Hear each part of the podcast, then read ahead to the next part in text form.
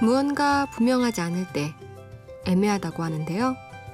저는 새벽 3시, 이 시간이 참 애매한 것 같습니다. 누군가는 부지런히 하루를 시작하는 시간일 수도 있지만 또 다른 누군가에겐 고단했던 하루를 마감하는 시간일 수도 있으니까요. 확실한 건 복작 복작했던 낮에 비해 좀 더 고요한 시간이라는 건데요. 이 고요한 시간, 저와 함께 잔잔한 얘기 나누지 않으실래요? 심야 라디오 DJ를 부탁해. 오늘 DJ를 부탁받은 저는 21개월 아이를 키우고 있는 서동입니다.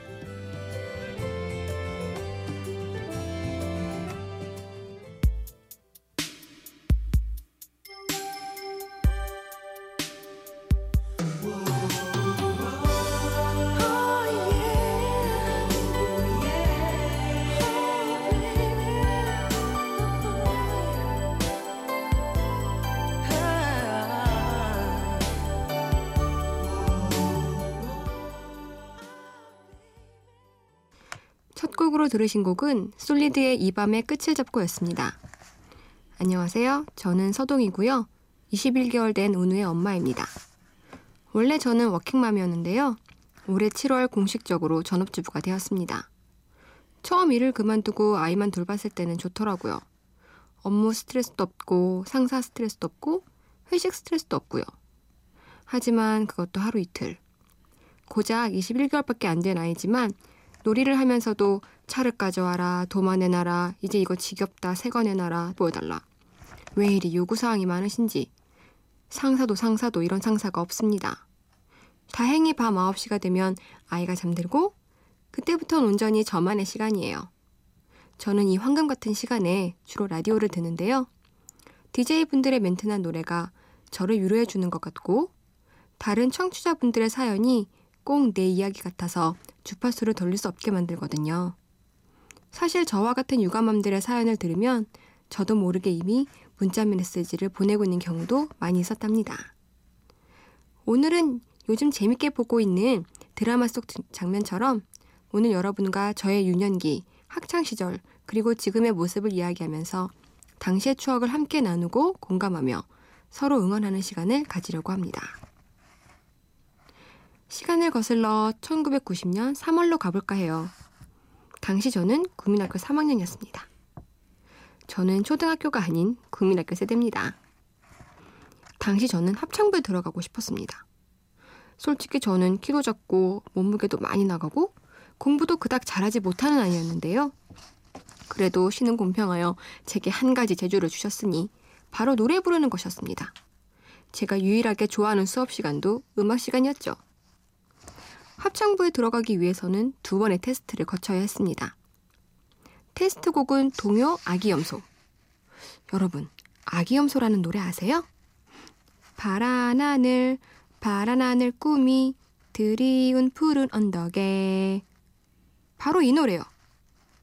합창부 시험에 앞서 저는 열심히 연습했습니다.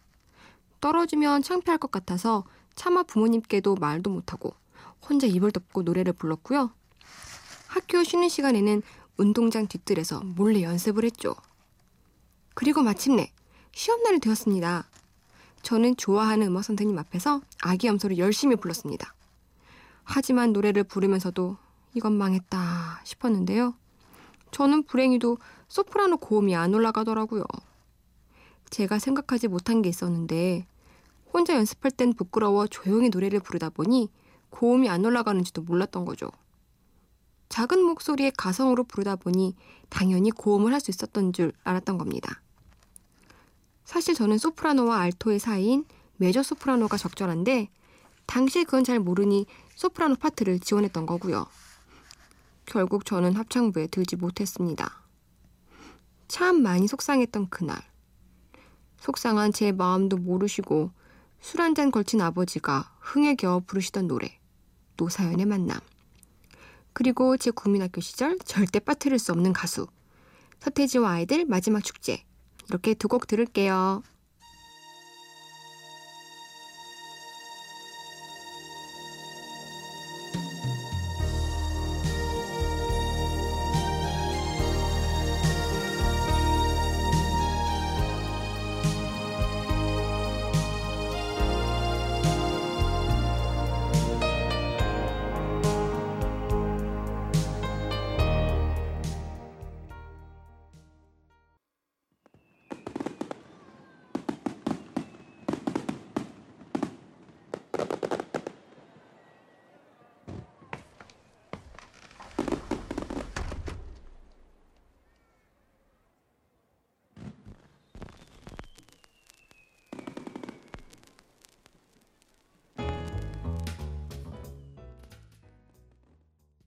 분위기가 전혀 다른 두 곡, 노사연의 만남, 서태지와 아이들의 마지막 축제 들으셨습니다. 1994년 3월 2일, 저는 이날을 절대 잊을 수 없는데요. 왜냐하면 저는 이날 저의 첫사랑을 만났기 때문입니다. 새 교복을 입고 설레는 마음으로 입학식 줄에 섰는데 저 앞쪽에 유독 키가 큰 말끔하게 생긴 남자아이가 서 있었습니다. 저는 그 남자아이를 보자마자 바로 한눈에 뿅! 그렇게 된 것이죠. 그 시절의 남자아이들은 점심시간만 되면 부랴부랴 점심을 먹고 운동장으로 뛰어나가 농구를 했습니다. 물론 그 아이도 그 중에 하나였죠. 저는 점심시간이 되면 친구들과 점심을 먹고 다른 친구들이 눈치채지 못하게 조용히 운동장이 잘 보이는 1분당 끝자리로 이동했어요. 그리곤 바깥 구경하는 척 하면서 그 아이를 바라보곤 했습니다. 긴 다리로 펄쩍 뛰면서 슛을 날리는 모습을 보며 혼자 킥킥거리기도 하고 다른 남자애들과 몸싸움 하는 모습을 보면서 저러다 다치면 어쩌나 하는 안타까운 마음이 들기도 했죠. 그리고 농구를 마치고 돌아오면 땀 흘리는 모습도 좋았지만 제 마음이 들킬세라 다른 여자친구들처럼 땀 냄새 나는데 왜 저렇게 뛰는 거야? 라고 투덜거리곤 했죠. 그렇게 짝사랑한 지도 어느덧 1년. 크리스마스 직전 겨울방학 하던 날, 저는 몇몇 친한 친구들에게 크리스마스 카드를 전해주기로 했습니다. 저는 크리스마스 카드를 몇 장 사서 올 한 해 즐거웠고 내년에는 더 멋진 아이가 되길 바란다. 라는 뻔한 멘트를 적어 친구들에게 나눠줬습니다. 물론 그 아이에게는 가장 멋진 카드로 가장 예쁜 글씨를 적어 제 마음을 조금 내비쳤지요. 그럼 저희가 이뤄졌냐고요? 안타깝지만 저의 첫사랑은 짝사랑으로 끝났습니다. 그 아이도 다른 누군가를 짝사랑하는 중이었거든요. 농구하면 빼놓을 수 없는 노래. 이승환의 덩크슛. 그 아이는 저의 영웅이었죠. 머라이어 캐리의 히어로 듣겠습니다.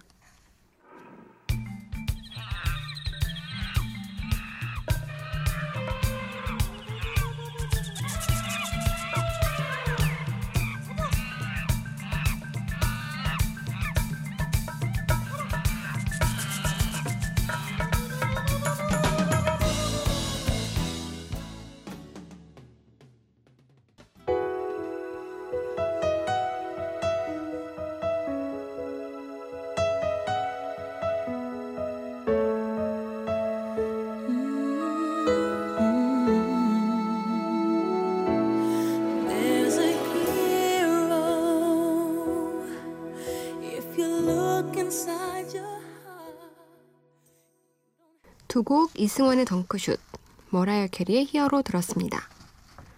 고등학교에 진학하고 저는 낯선 환경에 적응하기 힘들었는데요. 그런 제게 손을 내밀어준 친구가 있었어요. 야자 시간에 선생님 몰래 만화책 돌려보거나 땡땡이 치고 나가서 떡볶이 같이 먹던 친구. 물론 시험 때는 서로의 필기 노트를 복사해 같이 공부를 하기도 했지요. 1년간 그 친구 덕분에 행복한 한 해를 보냈는데 2학년 때 반이 나뉘면서 헤어지게 되었습니다.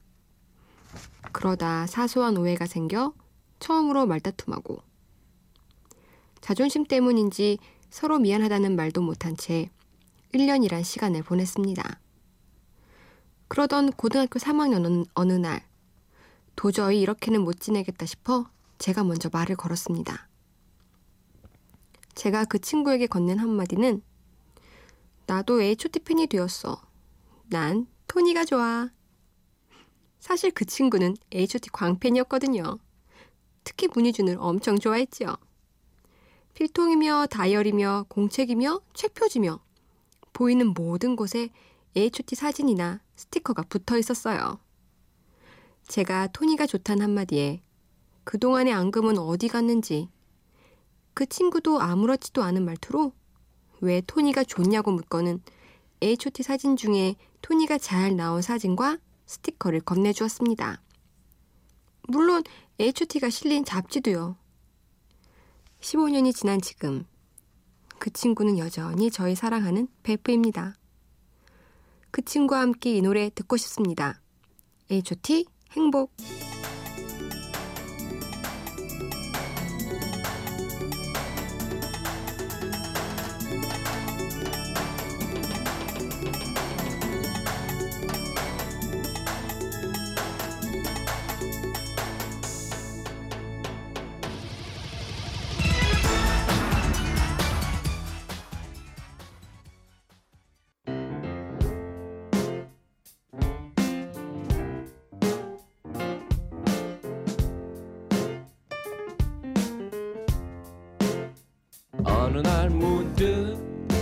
따뜻한 바람이 네가 보낸 걸까? 네 냄새가 나 참 향기롭다. 참 오랜만이다. 보고 싶다. DJ를 부탁해.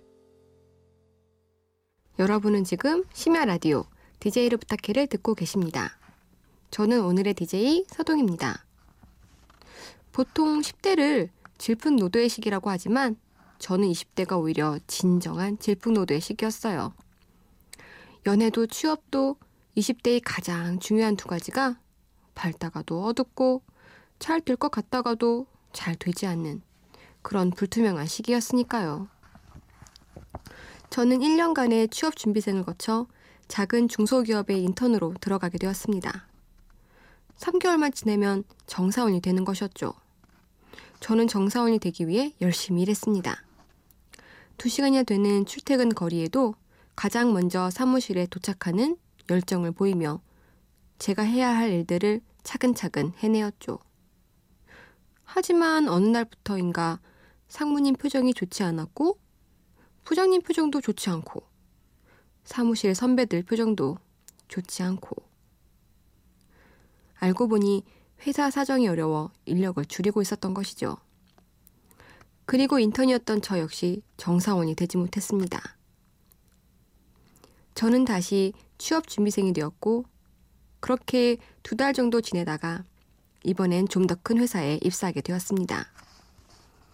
좋은 팀장님을 만나 회사 업무와 태도, 그리고 살아가는 지혜까지 배우게 되었죠. 그리고 3년 뒤, 이번엔 누구나 원하는 전자업계 대기업으로 경력 이직을 하게 되었습니다. 취업 준비생으로 1년을 보냈고, 겨우 들어간 회사에서 정사원이 되지 못했고, 힘든 순간이 많았지만, 저는 이 노래를 들으며 힘을 내곤 했습니다. 언젠가 먼 훗날, 저 넓고 거친 세상 속 바다로 갈 거라고. 패닉이 부릅니다. 달팽이.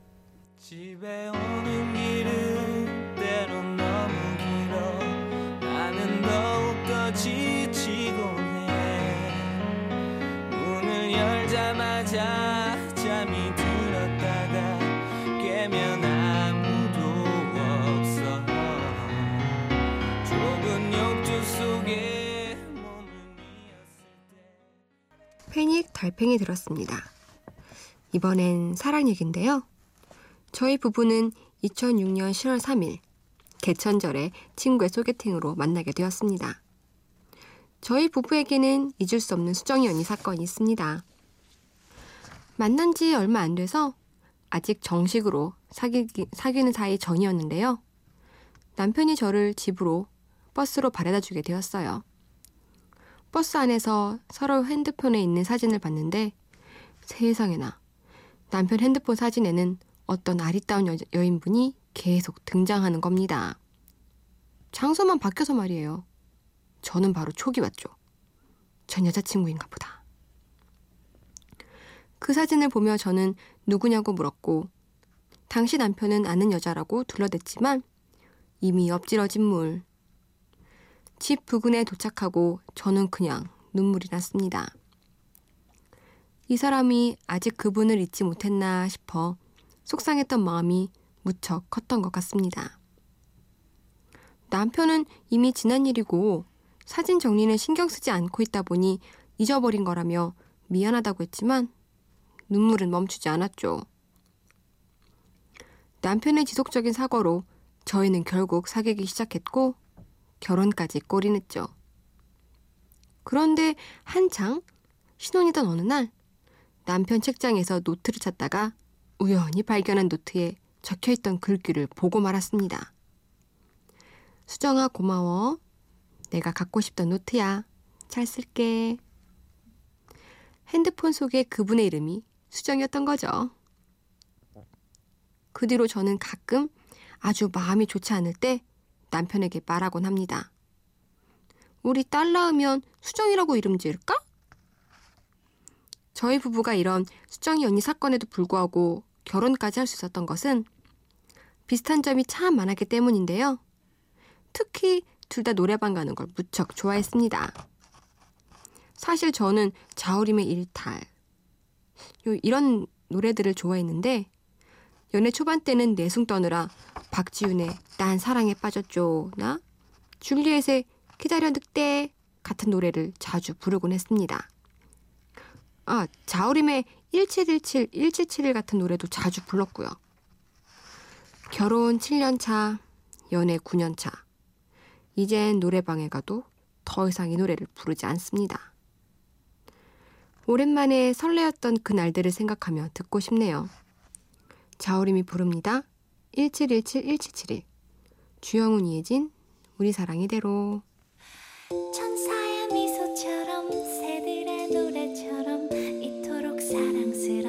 당신이 좋은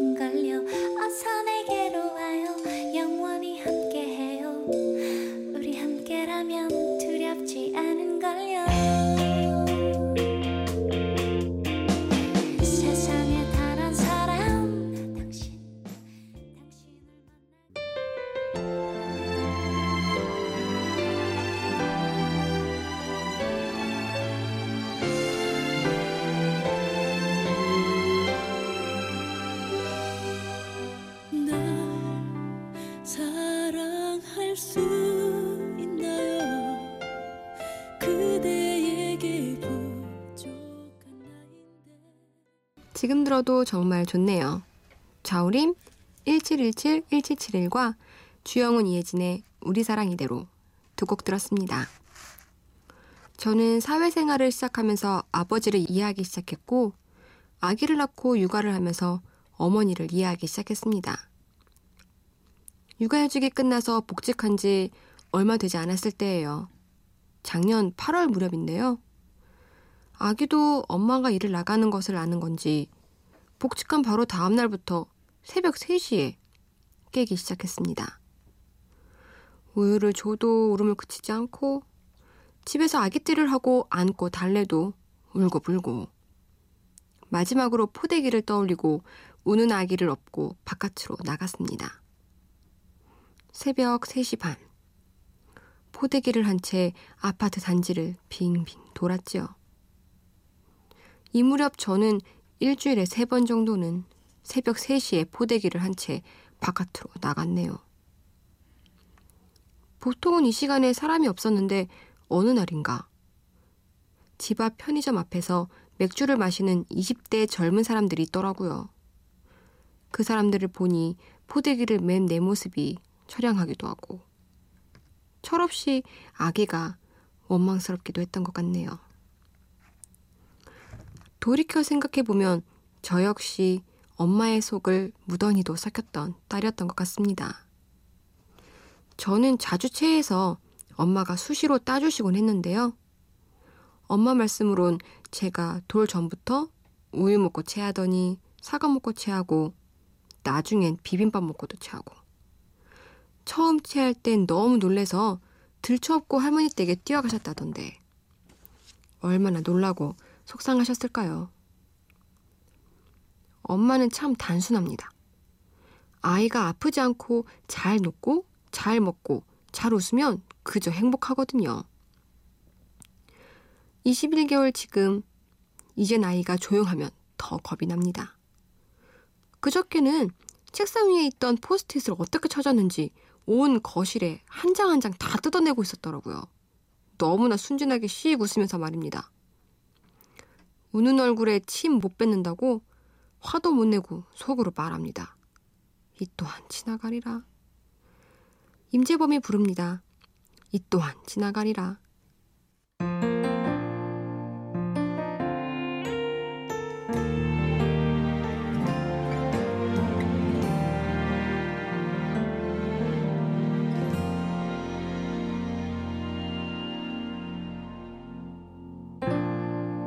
세상 속에 고된 나의 하루도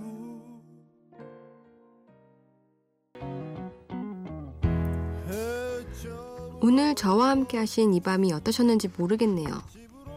이제 4시가 다 되어 가는데요.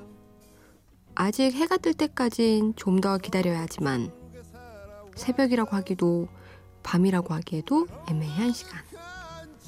하지만 확실한 건 우린 오늘 하루도 힘차게 잘 보냈고 내일 역시 힘차게 보낼 거라는 겁니다. 봄, 여름, 가을, 겨울의 Bravo My Life를 끝곡으로 들으며 여러분과 헤어지려고 합니다. 지금까지 저는 서동휘였습니다. 들어주셔서 감사합니다.